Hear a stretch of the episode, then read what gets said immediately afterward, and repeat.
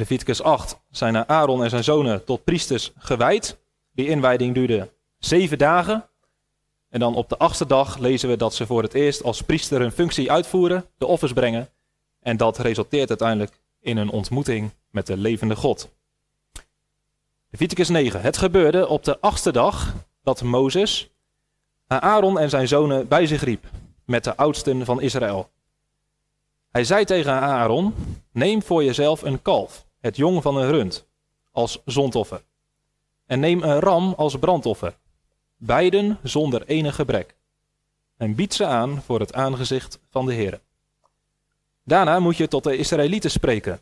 Neem een geitenbok als zondoffer en een kalf en een lam, elk van een jaar oud en zonder enig gebrek, als brandoffer. Verder een rund en een ram als dankoffer, om voor het aangezicht van de Heere te offeren. En een graanoffer met olie gemengd. Want vandaag zal de Heere aan u verschijnen. Toen namen zij wat Mozes geboden had en brachten het tot voor de tent van ontmoeting. En heel de gemeenschap kwam naar voren en stond voor het aangezicht van de Heer. En Mozes zei: Dit is het woord dat de Heere geboden heeft. Doe het. Dan zal de heerlijkheid van de Heere aan u verschijnen. Toen zei Mozes tegen Aaron: Kom naar voren, naar het altaar, en bereid je zondoffer en je brandoffer. Doe verzoening voor jou en voor het volk. Bereid dan de offergave van het volk en doe verzoening voor hen, zoals de Heere geboden heeft. Toen kwam Aaron naar voren, naar het altaar, en slachtte het kalf dat voor hem als zondoffer bestemd was. Vervolgens brachten de zonen van Aaron het bloed bij hem. Hij doopte zijn vinger in dat bloed en streek het op de hoorns van het altaar. Daarna goot hij het bloed uit aan de voet van het altaar. Het vet, de nieren en het net over de lever van het zondoffer liet hij in rook opgaan op het altaar, zoals de Heere Mozes geboden had. Maar het vlees en de huid verbrandde hij buiten het kamp, met vuur. Daarna slachtte hij het brandoffer. En de zonen van Aaron reikten hem het bloed aan en hij sprenkelde het rondom op het altaar. Ook reikten zij hem het brandoffer aan, in zijn stukken gedeeld, met de kop. En hij liet het in rook opgaan op het altaar. Hij waste de ingewanden en de poten en liet ze in rook opgaan op het brandoffer op het altaar. Daarna liet hij de offergave van het volk brengen. En hij nam de bok die als zondoffer voor het volk bestemd was. Hij slachtte hem en bereidde hem als zondoffer, zoals het eerste zondoffer. Verder liet hij het brandoffer brengen en bereidde dat volgens de bepaling. Hij liet ook het graanoffer brengen, nam er een hand vol van en liet het in rook opgaan op het altaar, naast het brandoffer in de morgen. Daarna slachtte hij het rund en de ram die als dankoffer voor het volk bestemd waren. En de zonen van Aaron reikten hem het bloed aan, dat hij rondom op het altaar sprenkelde. Met de vetdelen van het rund en de ram, de staart en wat de ingewanden bedekt, de nieren en het net over de lever. Zij legde de vetdelen op de borststukken. Hij liet de vetdelen in rook opgaan op het altaar. Maar de borststukken en de rechter achterbout bewogen Aaron als beweegoffer voor het aangezicht van de Heer, zoals Mozes geboden had. Daarna hief Aaron zijn handen op over het volk en zegende hen. Toen kwam hij naar beneden nadat hij het zondoffer, het brandoffer en het dankoffer gebracht had. Vervolgens ging Mozes met Aaron de tent van ontmoeting binnen. En toen zij er weer uitkwamen, zegenden zij het volk. En de heerlijkheid van de Heere verscheen aan heel het volk. Een vuur ging uit van het aangezicht van de Heere. En dat verteerde het brandoffer en de vetdelen op het altaar. Toen heel het volk dit zag, juichten zij. En zij wierpen zich met het gezicht ter aarde. Laten we nog even een korte lijn trekken door Exodus om te zien waar we nu in Leviticus zijn aangekomen. Het boek Exodus begint met het volk Israël in Egypte in slavernij. God roept Mozes om het volk uit Egypte te bevrijden. Dat gaat niet vanzelf. De farao heeft er geen zin in om het volk te laten gaan. Dus God stuurt eerst tien plagen. En na de tiende plaag zegt farao: het volk mag gaan. Ze verlaten Egypte en gaan op weg naar het beloofde land, Israël, Canaan. Alleen voordat God ze daarheen brengt, stuurt God ze een andere kant op. Midden in de woestijn moeten ze naar de berg Sinaï gaan. Hier bij deze berg, waar ze in Exodus 19 aankomen, sluit God een verbond met het volk. Wat je kunt vergelijken met een huwelijk. En in dat verbond geeft God het volk twee zegeningen.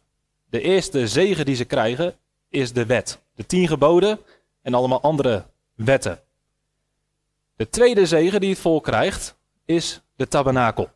Een tent die gebouwd moet worden met het doel dat God daarin kan wonen. Onder het volk, tussen het volk. Nou, er volgen hele lange hoofdstukken met allemaal instructies, heel gedetailleerd, hoe die tent er precies uit moet gaan zien. En vervolgens krijg je evenveel hoofdstukken die even gedetailleerd vertellen dat die tabernakel precies zo is gebouwd zoals God het had gezegd. En dan kom je aan het eind bij Exodus 40 en dan lezen we dat de tabernakel af is. De bouw van de tabernakel is voltooid. En dan krijg je een hoogtepunt. Want dan staat er dat de heerlijkheid van de Heer neerdalt in die tent, de tabernakel vervult. Dus God is onder het volk Israël komen wonen. Wauw, heel bijzonder. De hemel is op aarde gekomen. God woont tussen de mensen. Alleen hetzelfde vers in Exodus 40 benoemt ook nog een probleem. Namelijk dat Mozes de tent niet binnen kan gaan. En waarom is dat een probleem? Omdat die tent een tent van ontmoeting moest zijn. Een tent, een plek waar ook de mens kon zijn. Waar God en mens elkaar konden ontmoeten. En nu staat er dat God wel in de tent is, maar Mozes en het volk Israël staan er nog buiten. Net als Adam en Eva buiten het paradijs staan en niet meer naar binnen kunnen. Nou, en de grote vraag is: hoe kan dat probleem worden opgelost? Hoe kunnen zondige mensen toch weer bij de heilige God komen? Leviticus geeft het antwoord op die vraag. En we hebben vorige week dat gezien. Het antwoord op de vraag zijn de offers. De offers zijn door God gegeven als een middel voor het volk om weer bij hem te kunnen komen. Als ze de offers brengen op de goede volgorde, dan kunnen ze de tent van ontmoeting binnengaan. En dat is wat we in Leviticus 9 lezen. Is de eerste keer dat de offers worden gebracht. De priesters zijn in Leviticus 8 ingewijd. En nu voor de eerste keer gaan ze hun priesterschap uitvoeren. Ze brengen de offers. Het eerste wat we lezen is dat de priesters niet voor het volk offers brengen, maar voor zichzelf. En waarom is dat nodig? Omdat die priesters zelf ook zondaren zijn. En zij mogen namens het volk bij God komen, maar het is daarvoor nodig dat ze eerst zelf gereinigd worden, dat ze eerst zelf geheiligd worden, want ze zijn zelf ook zondaren. De priesters, we hebben vorige week heel mooi gezien dat de offers vervuld zijn in Christus, heen wijzen naar Jezus Christus als het offer. Ook de priesters wijzen naar Jezus Christus. Hij is onze hoge priester. Hij is degene die voor ons het offer bracht en voor ons tot God gaat. Er is echter één groot verschil. Jezus hoefde niet voor zichzelf offers te brengen. En de schrijver in Hebreeën die gebruikt dat als een argument dat wij er beter aan toe zijn onder het nieuwe verbond dan de Israëlieten onder het oude verbond. Het oude verbond was zwak, was onvoldoende. De offers waren zwak, die konden niet werkelijk onze zonde verzoenen. Dus er was een beter offer nodig, Jezus Christus. Maar ook de priesters waren zwak. Ze waren sterfelijk, dus er moest elke keer een nieuwe priester komen. En ze waren zelfzondig, dus ze moesten eerst voor zichzelf offers brengen. Maar wat wij werkelijk nodig hebben, is een hoge priester die één, onsterfelijk is. En ten tweede ook zonder zonde is staat in Hebreeën 7, vers 26 en 27. Zo'n hoge priester hadden wij nodig. Heilig, onschuldig, onbesmet, afgescheiden van de zondaars. Die het niet nodig heeft, zoals de hoge priesters onder het oude verbond, elke dag eerst voor zijn eigen zonde slachtoffers te brengen. En pas daarna die voor die van het volk. Dus we zien in die priesterschap zien we al Jezus naar voren komen. Maar wij weten dat Jezus een beter hoge priester is. Want de priesters onder het oude verbond hadden eerst offers voor zichzelf nodig. Nou, nadat ze dat hebben gedaan, dat is beschreven in uh, vers 8 tot en met 14, het zondoffer en het brandoffer. Daarna vanaf vers 15 lezen we hoe de priesters de offers gaan brengen voor het volk. Nou, dit heb ik vorige week gebruikt om duidelijk te maken hoe het offersysteem werkte. Wat de betekenis was van de offers. Vanaf vers 8, of vanaf vers 15 tot en met uh, vers 18 lees je vier offers die gebracht worden. Eerst wordt het zondoffer gebracht, daarna het brandoffer, daarna of daarbij het graanoffer en als laatste het dankoffer. En in deze offers zit een betekenis en een opbouw. Dus we hebben vorige week gezegd, ik zal het even kort samenvatten nog. Eerst werd het zondoffer gebracht. Dat was een offer wat nodig was voor de zonde, een zondoffer. Dat offer, dat moest een dier zijn zonder enig gebrek, waar men de handen op moest leggen. Als een teken dat dat dier in onze plaats geslacht werd voor onze zonde. God heeft gezegd, al in Genesis 2, op het moment dat je zondigt, dan verdien je de dood. Dus wij zouden als zondige mensen eigenlijk moeten sterven. En nu zegt God, ik geef de mogelijkheid dat je gebruik maakt van een dier als een plaatsvervanging voor jou. Dus dat dier dat mag sterven in plaats van jou. En op het moment dat dat dier dus geslacht is, het zondoffer is gebracht, dan zegt God, al je zonden zijn vergeven. Het is nu veilig om bij mij te komen. Je kunt nu bij mij komen, zonder te sterven. Want in plaats van jou is het offer gebracht. Dus het zondoffer maakt het mogelijk om weer naar God toe te gaan. Het brandoffer, wat daarna werd gebracht, dat drukt uit dat we werkelijk naar God toe gaan. Het was een offer wat in rook moest opstijgen. En dat opstijgen, dat symboliseert het naderen naar God toe. Dus het zondoffer, dat brengen we om weer naar God toe te kunnen gaan. Het brandoffer brengen we om werkelijk naar God toe te gaan, om die beweging te maken. Nou, en als je bij God mag komen, als je bij God bent, als je bij Hem naar binnen gaat, dan zegt het graanoffer, dan is het ook gepast om een geschenk mee te nemen. Het graanoffer, het woord minga was dat in het Hebreeuws, wat letterlijk geschenk betekent. Dus als je bij God op bezoek gaat, dan neem je een geschenk mee. Uh, een voorbeeld van iemand in het Oude Testament die een geschenk bracht, is bijvoorbeeld Jacob, als hij Esau wil ontmoeten. En dan stuurt hij allemaal uh, dieren vooruit als een geschenk. En waarom doet hij dat? Omdat hij wil dat die ontmoeting positief zal zijn. Dat Esau hem gunstig gestemd zal zijn. Nou, later lees je ook dat mensen geschenken brengen bij koningen. Dus dat is vaak om uh, gunstig te stemmen, of om dankbaarheid te tonen, of eer of respect. Nou, zo zegt het graanoffer, als je bij God op bezoek komt, dan toon je hem daarvoor dankbaarheid en je eert hem en je toont respect. Nou, en dan het vierde offer wat gebracht wordt, was het dankoffer. In het Hebreeuws het woord shelamim, wat afgeleid was van shalom, wat vrede betekent. Dit offer wordt in veel vertalingen ook het vredeoffer gebracht. En het idee van het vredeoffer is dat degene die het brengt er ook zelf van mag eten. En dat wijst op een gemeenschappelijke maaltijd. Dus hebben vorige week ook gezegd, als er vroeger een verbond werd gesloten, dan uh, volgde daarop vaak het houden van een maaltijd. En in heel veel culturen is dat nog steeds zo. Als je elkaar uitnodigt als vrienden, dan zeggen wij als Nederlanders: je mag op de koffie komen. Maar in heel veel delen van de wereld zeggen ze dat is een beetje zuinig, dat is karig. We gaan samen eten.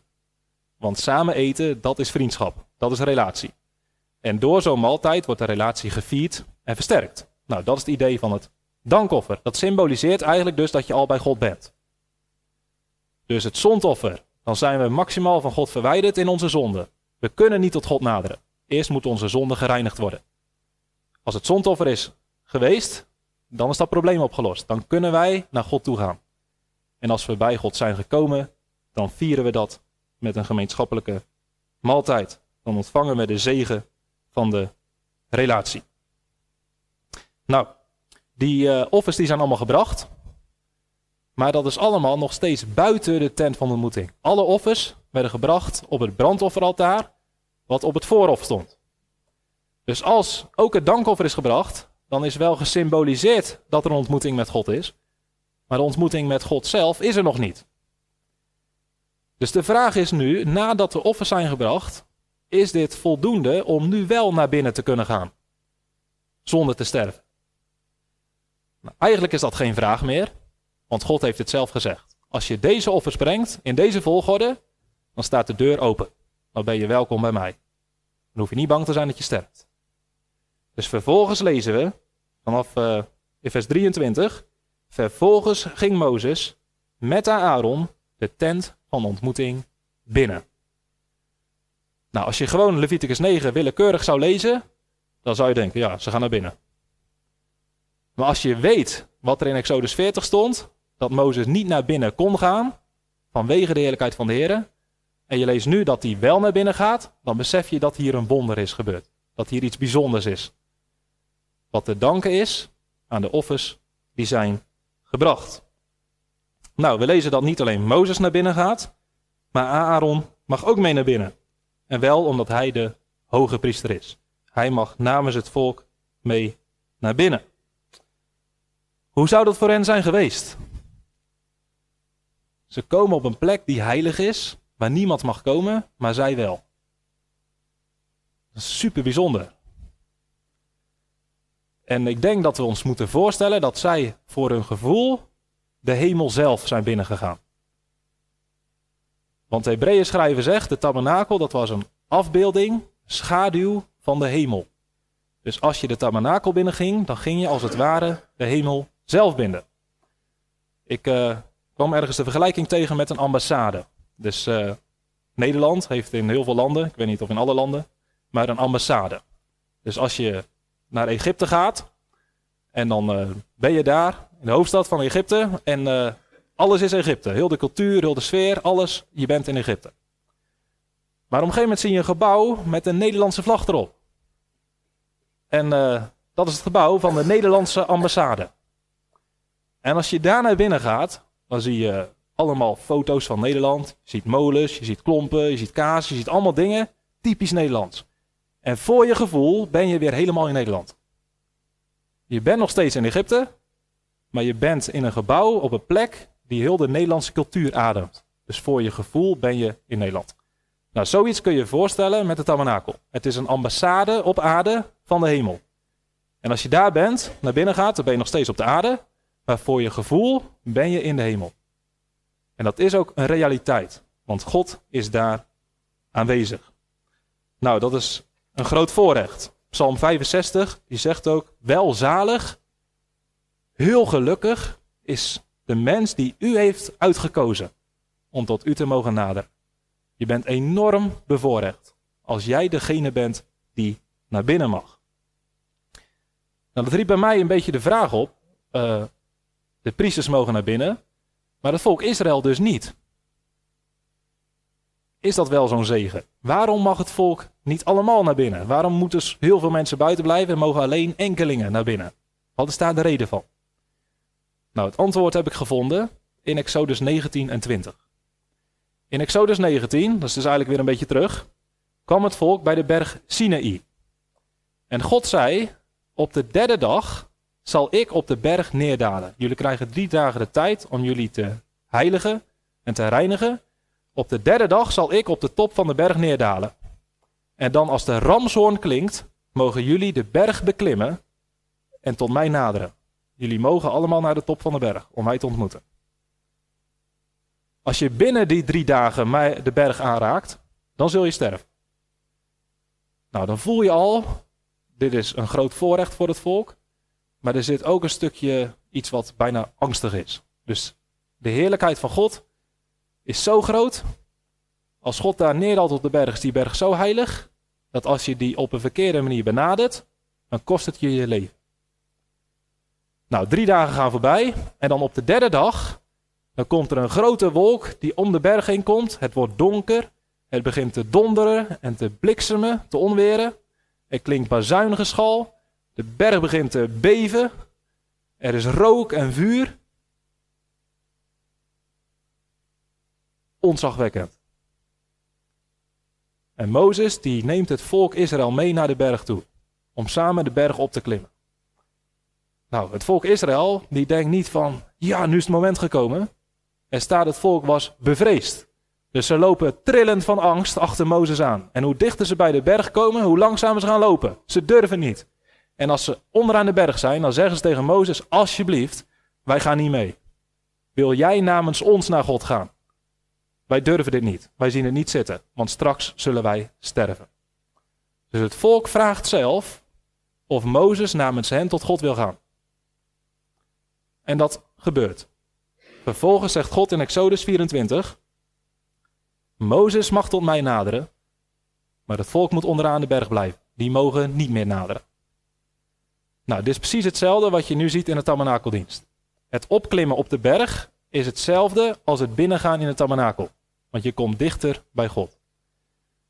Zoals Mozes de berg opklom, zo gaat hij hier naar binnen in de tabernakel.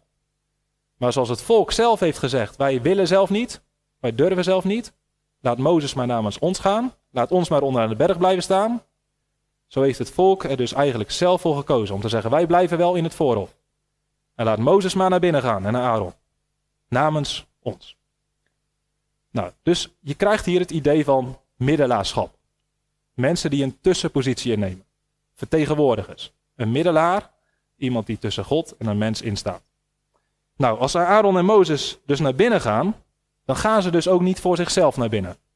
Ze gaan daar eigenlijk naar binnen namens het hele volk.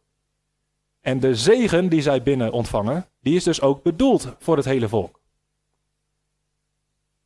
En nu is dus uh, de volgende punt dat als ze naar binnen zijn geweest, dat ze weer naar buiten moeten komen om het volk de zegen te gaan geven die zij zelf binnen hebben gekregen. Nou, dat lezen we ook in Leviticus 9, vers 23. Want er staat, uh, nadat ze de tent van de moeting binnen waren gegaan, toen zij er weer uitkwamen, zegenden zij het volk. Dus Aaron en Mozes zijn een poosje binnen geweest. Ze komen weer naar buiten en wat doen ze? Ze zegenen het volk. Nou, hoe hebben ze dat gedaan? Er stond in vers 22 ook al dat ze het volk zegenden, net voordat ze naar binnen gingen. En daar staat bij hoe dat ging. Aaron hief zijn handen op over het volk en zegende. Nou, dit symbool dat kennen we. Als uh, de dominee zegent, dan uh, doet hij zo. Zijn handen opheffen over het volk. Dus dat is uh, wat hier al staat. Maar wat die zegen precies is, dat staat hier niet. Welke woorden Aaron heeft gesproken. Dat weten we wel, want dat staat in nummer 6. En God heeft daar gezegd tegen Mozes: Zeg tegen Aaron en zijn zonen: Op deze manier moet u de Israëlieten zegenen. Door tegen hen te zeggen: De Heere zegene u en behoede u.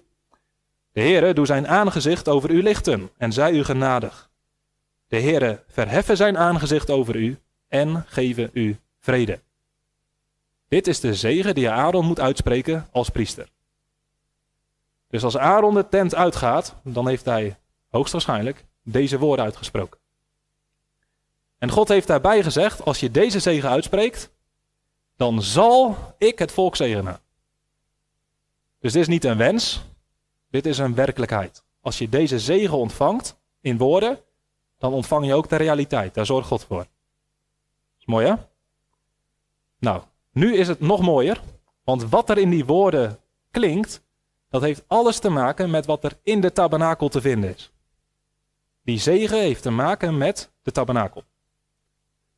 Als Aaron en Mozes naar binnen gaan in de tabernakel, dan komen ze in het heilige.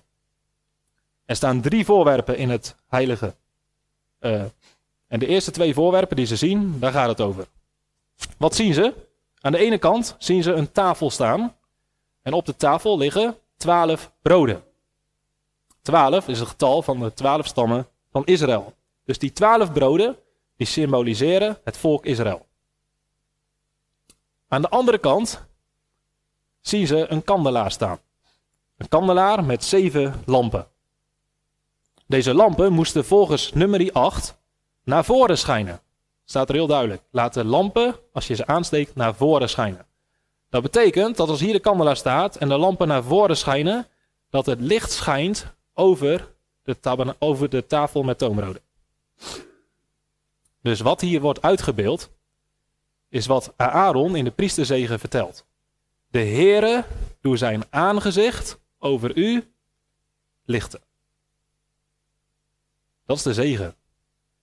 Dat is de zegen in woorden wat in het tabernakel te zien was. Wat betekent dat? Dat God zijn aangezicht over het volk Israël doet lichten. Dan moet je denken aan de zon. De zon is ook een licht wat over ons ligt. En wij zien de zon over het algemeen als iets wat positief is. Dus gisteren was het de hele dag regen. Vandaag was het ook niet zo best.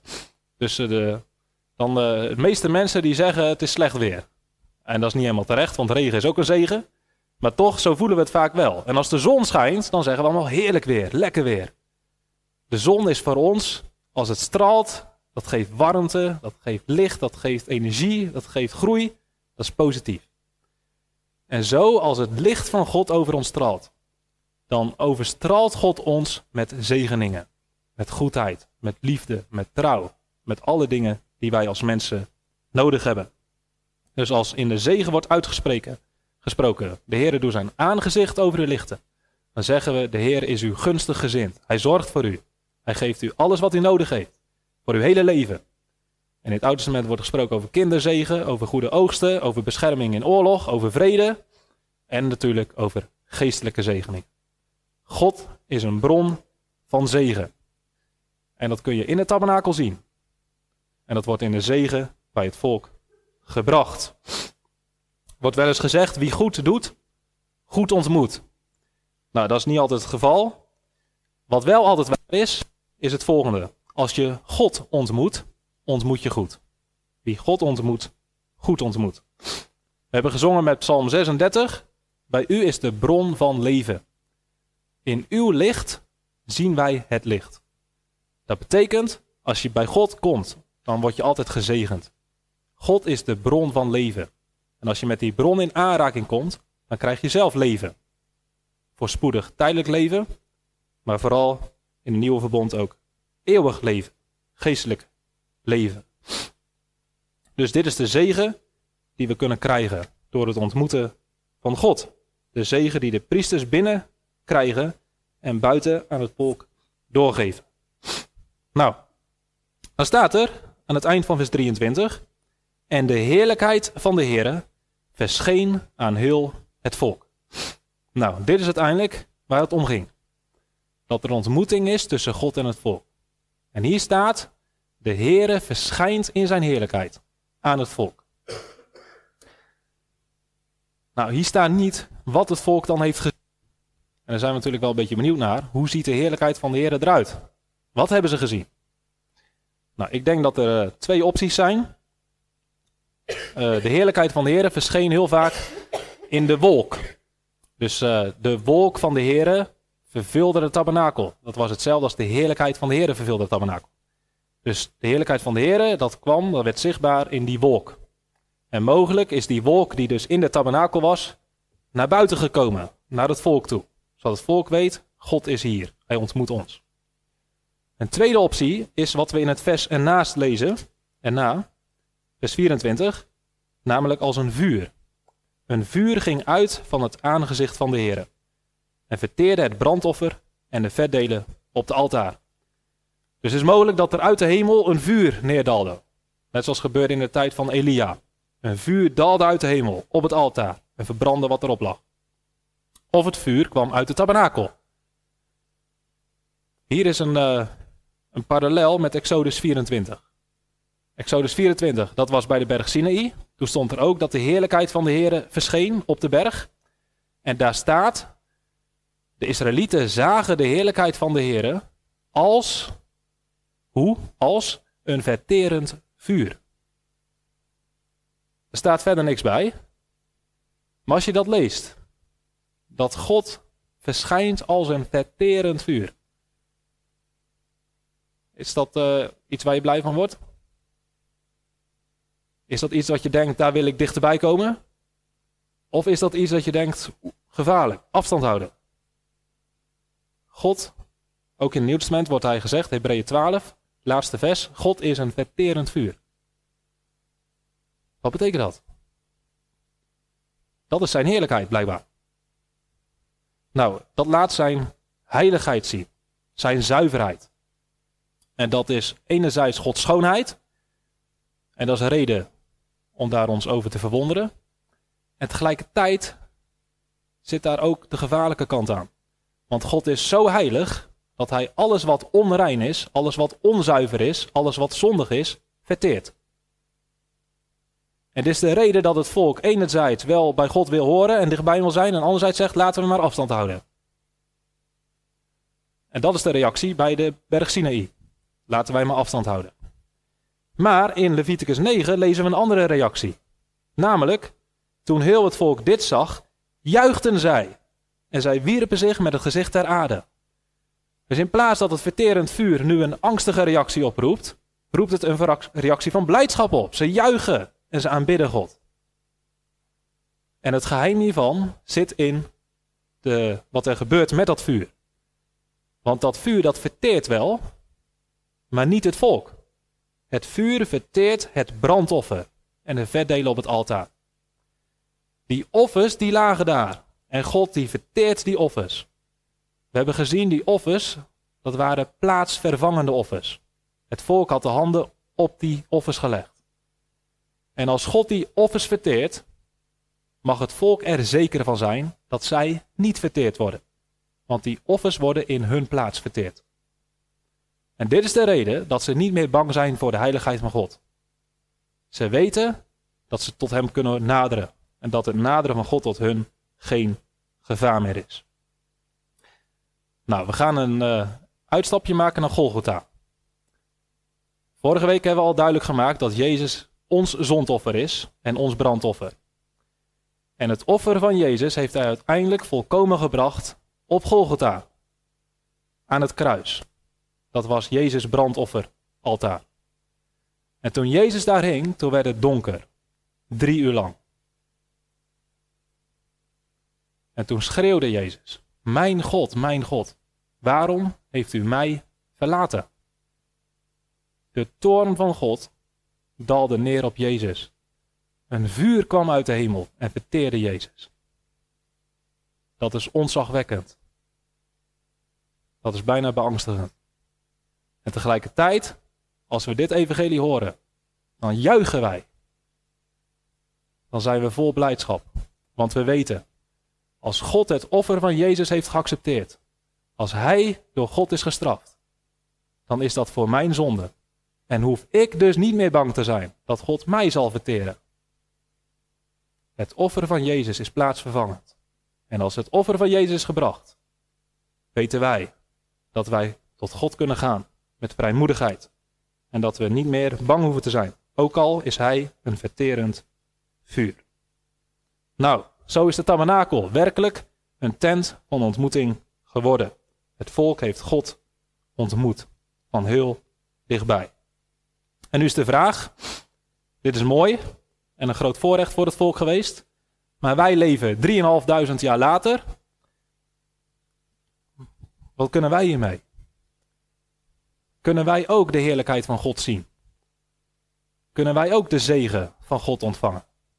En op welke manier dan? Nou, dan gaan we nog een paar lijnen trekken naar de Heer Jezus. We hebben gezegd, de Heer Jezus is niet alleen het offer, de vervulling daarvan, hij is ook de priester.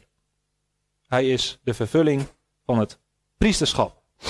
En uh, Jezus hoefde geen offer voor zichzelf te brengen, maar hij heeft wel offers voor het volk gebracht. Voor ons. En nu staat er nadat Aaron het offer had gebracht, in vers 22, dat hij zijn handen opheft over het volk en hen zegent. En daarna gaat hij de tent van ontmoeting binnen. En hier loopt een hele mooie lijn naar Jezus. Want wat heeft Jezus gedaan nadat hij de offers voor ons heeft gebracht? Hij heeft drie dagen in het graf gelegen. Toen stond hij op. Toen is hij nog veertig dagen op aarde geweest. En toen? Toen ging Jezus terug naar de hemel. Hemelvaart. Toen ging Jezus de tabernakel binnen. Want die tabernakel, dat was een afbeelding van de hemel. En zoals de priester, nadat hij de offers had gebracht, de tabernakel binnenging, zo is Jezus, nadat hij op Golgotha is gestorven en het offer heeft gebracht, is hij de hemel binnengegaan. Namens ons. Maar voordat hij dat deed, net als dat hier staat in vers 22, voordat hij Aaron de tent van de ontmoeting binnenging, hief Aaron zijn handen op over het volk en zegende hen. Dus net voordat Aaron naar binnen gaat, zegent hij het volk nog. Wat deed Jezus net voordat hij opvoer naar de hemel? Er staat precies dezelfde zin in Lucas 24 als hier in Leviticus 9, vers 22. Namelijk, Jezus hief zijn handen op over hem en zegende hem. Precies dezelfde zin. Voordat de priester naar binnen ging, zegende hij het volk. Voordat Jezus naar de hemel ging, heeft hij ons gezegend. En waarom deed hij dat? Om ons duidelijk te maken dat hij naar de hemel ging voor ons. Als hij nu in de hemel is, dan is dat niet voor zichzelf, maar voor ons. Het is een zegen voor ons dat Jezus in de hemel is. Want hij is daar onze dienaar. De Hebreeën schrijver zegt, hij is een dienaar in het heiligdom en de ware tabernakel. Dus Jezus is daar in de, in de hemel om voor ons te dienen. Om voor ons te bidden. Om voor ons te pleiten. Om ervoor te zorgen dat wij alle zegeningen krijgen die hij verdiend heeft aan het kruis voor ons. De grootste zegen die Jezus heeft gestuurd is de Heilige Geest. De Heilige Geest is uitgestort om ons de zegen te geven van het evangelie.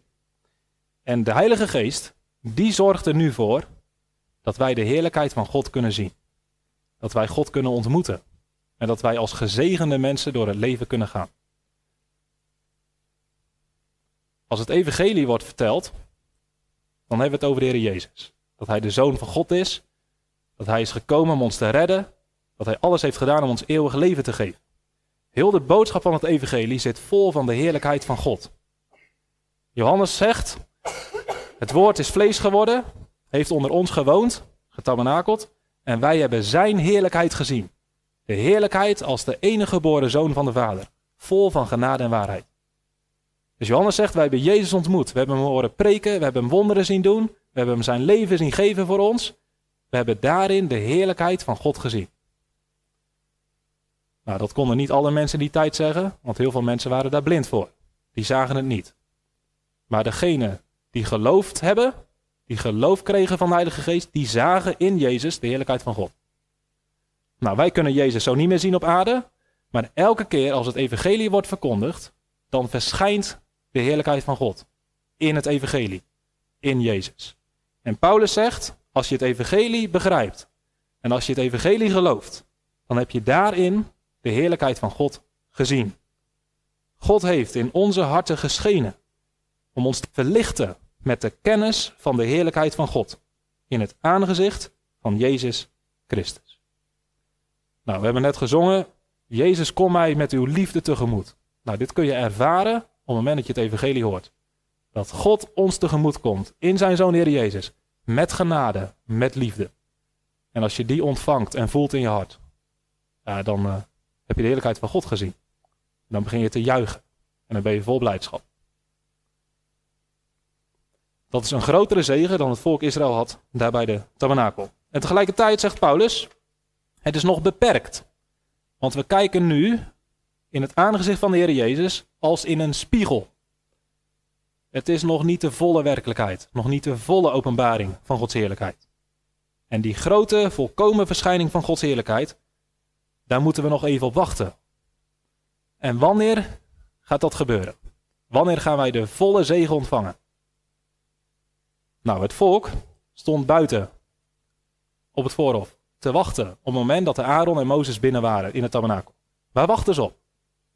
Nou, op het moment dat ze weer naar buiten kwamen en de zegen zouden geven en de heerlijkheid van God zou verschijnen. Wij staan nu nog, als het ware, op het voorhof te wachten op Jezus die binnen is in de hemel. En Jezus komt straks terug. Hij komt weer naar buiten. Hij zal weer uit de hemel neerdalen op de aarde. En hoe zal Jezus dan komen? Met zegenende handen, om ons de volle zegen te geven van de hemel. Dan zal de hemel met hem neerdalen op aarde. En dan zullen wij de volle glorie van God eeuwig zien. Paulus zegt uh, tegen Titus: Wij verwachten de zalige hoop en de verschijning van de heerlijkheid van de grote God en onze zaligmaker, Jezus Christus. Hier zien we naar uit. Hier wachten we op. Dit verwachten we dat straks de hemel open zal gaan en Jezus weer naar buiten zal komen. En de heerlijkheid van God ten volle zal verschijnen. We hebben net gezegd in de, in de geloofsbelijdenis dat Jezus weer zal komen, terug zal komen. Maar dan staat er in de geloofsbelijdenis niet om ons te zegenen. Er staat iets anders. Er staat, hij zal komen om te oordelen de levenden en de doden. En ik moet eerlijk zeggen dat eh, het hele idee van oordelen, van mijn gevoel, vaak een beetje tegenovergesteld is van zegenen. Ik weet niet of dat herkenbaar is, maar het idee dat God straks de wereld zal oordelen, dat zal Jezus straks doen. Beetje spannend. En misschien zelfs gevaarlijk. En zo moeten we het oordeel niet zien. Het oordeel is het moment van het ontvangen van de zegen. Tenminste, als je in Jezus gelooft, als je hoort bij zijn volk. En ik wil afsluiten met een citaat van de Nederlandse geloofsbeleidenis. Dat is het laatste artikel. En dat verwoordt dit prachtig. Dat Jezus terugkomt om te oordelen. En dat is het moment dat de gelovigen de grote zegen van het hemelleven zullen ontvangen. Het overdenken van dit oordeel is terecht verschrikkelijk en ontzettend voor de slechte mensen en goddelozen. Dus dat klopt. Maar het is het meest begeerlijk en troostrijk voor de rechtvaardigen en uitverkorenen, omdat hun volledige verlossing dan vervolmaakt zal worden. En dan zullen zij de vruchten van hun arbeid en de moeite die zij verdragen hebben ontvangen. Degenen die trouw zijn, zullen worden gekroond met heerlijkheid en eer. Als genadige beloning zal de Heer hen zo'n heerlijkheid doen bezitten als nooit in het hart van een mens is opgekomen. En daarom verwachten wij die grote dag met een vurig verlangen, opdat wij Gods beloften in Christus Jezus onze Heer volkomen mogen genieten. Dus hier wachten we op, dat de hemel weer open gaat en de hoge priester weer naar buiten komt. Hij ons zal zegenen. Wij de heerlijkheid van God zullen zien. En dan zullen wij juichen. Dan zullen wij aanbidden. Zonder einde. Amen.